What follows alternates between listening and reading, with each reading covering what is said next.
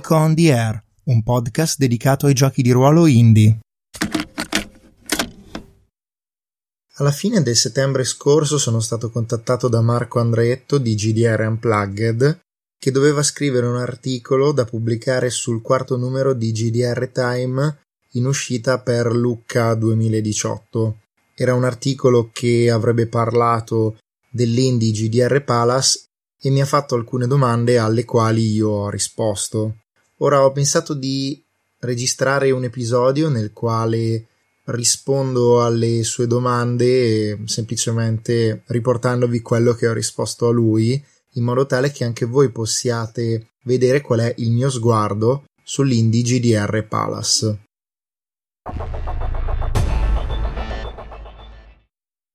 Domanda quali sono i pregi dell'Indie GDR Palace? Risposta. A mio avviso, l'Indie GDR Palace è un punto d'ingresso sul nostro mondo e probabilmente un ottimo punto d'ingresso. Questa è una bella storia che raccontavo molto più spesso qualche anno fa. Nel 2011, quello esterno all'ambiente ero io.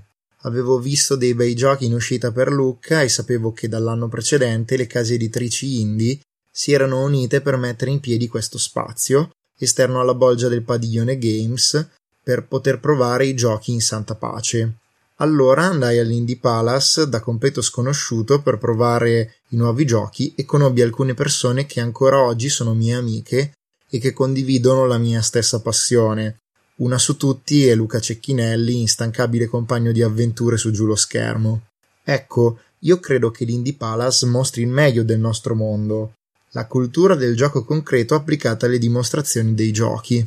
Delle persone che già conoscono il gioco o che si preparano per cercare di farlo provare al meglio delle proprie capacità facilitano le partite ad altre persone che vengono lì per vedere come funziona questo o quel gioco e per conoscere altri appassionati di giochi di ruolo indie.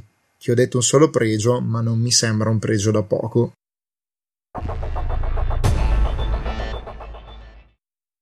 Domanda: Com'è vivere l'indie GDR Palace da dematore? Risposta.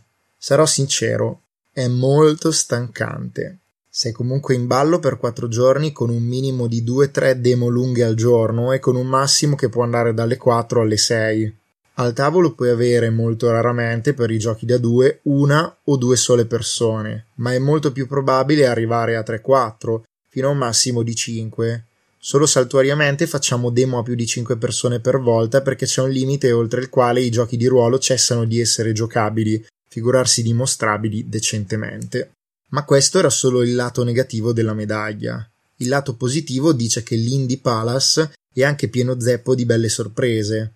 A volte ti capita di vedere amici che non vedevi da tempo e che passano a salutare o a provare qualche gioco. A volte l'hanno già comprato, altre volte vogliono solo capire se fa per loro ti capita anche di incontrare persone che ti hanno sentito nominare dal vivo su internet, oppure quelli che ti hanno visto o sentito parlare su un podcast o su un canale YouTube. A volte ti capitano giocatori di ruolo che ti danno delle soddisfazioni in gioco con delle partite ben riuscite, per quanto dimostrative. Altre volte ti ringraziano per avergli spiegato per avergli fatto capire. Altre volte ancora sono dei neofiti e finisci per aprirgli un mondo. E poi ci sono i momenti morti, nei quali noi dematori non stiamo facendo le demo.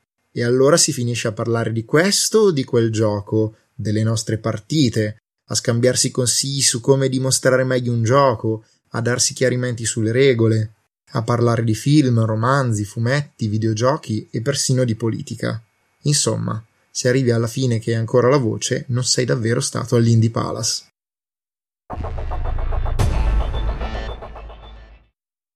Domanda: che persone passano dall'indie GDR Palace e che feedback hai riscontrato? Risposta: molti arrivano perché già ci conoscono. Come dicevo prima, l'Indie Palace è lì ogni anno dal 2010, per cui molte persone che passano le conosciamo già. Sono nostre amiche, conoscenti, fanno parte della community, magari ci abbiamo già giocato assieme diverse volte o le abbiamo incontrate in qualche convention. Poi ci sono quelli che arrivano perché hanno letto dell'Indie Palace sui social network, sui siti degli editori che lo tengono in piedi oppure su consiglio di qualche amico o di qualcuno che gliene ha parlato. Io nel 2011 facevo parte di questa categoria e se le cose vanno bene, i membri di questa categoria diventano poi membri della prima. Infine, ci sono quelli che passano di lì per caso, entrano incuriositi e si fermano. Questi sono quelli che, ahimè, più raramente si fermano a provare i giochi. Però molto spesso sono persone completamente esterne ai giochi di ruolo indie e spesso anche al gioco di ruolo in generale. Secondo me sono le persone che più di tutti dovremmo intercettare e quelle che meno di tutte riusciamo a intercettare. Sì, lo dico con un po' di rammarico. Per quanto riguarda i feedback, che dire? In genere la gente che passa da noi è molto contenta dell'esperienza che le offriamo. L'Indie Palace è già di per sé un ottimo spazio per poter dimostrare i giochi. Il padiglione del Games è spesso affollato e ghiassoso e si riesce a parlare a fatica, figurarsi a giocare decentemente. In fondo, l'Indie Palace è nato proprio per questo, per rendere più comodo dimostrare i giochi, sia per i dimostratori sia per gli appassionati.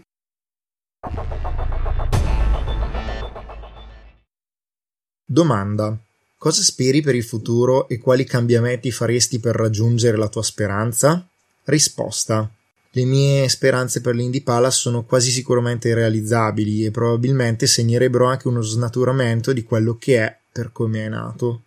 Pertanto mi limito soltanto a dire che spero che verrà organizzato sempre meglio, con persone che passano, si siedono e giocano al volo, ma spero anche che si possa tornare a poter prenotare gli eventi, così da permettere alla gente che viene di organizzarsi.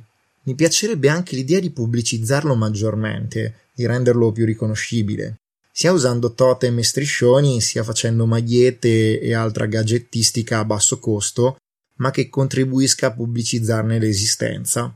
Infine, forse la cosa più importante, spero che in questi anni riusciremo a formare nuove leve in grado di raccogliere il nostro testimone per quando non potremo o non saremo più in grado di portarlo avanti noi che ci siamo impegnati a farlo negli ultimi tempi. Soprattutto, se riusciremo ad attrarre a noi queste persone, penso che creeremo una comunità di giocatori migliori, indipendentemente da se l'Indie Palace continuerà a esistere.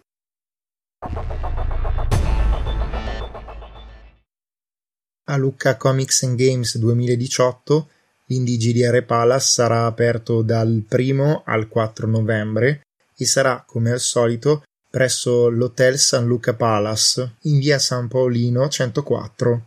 Grazie per avermi ascoltato anche in questa puntata.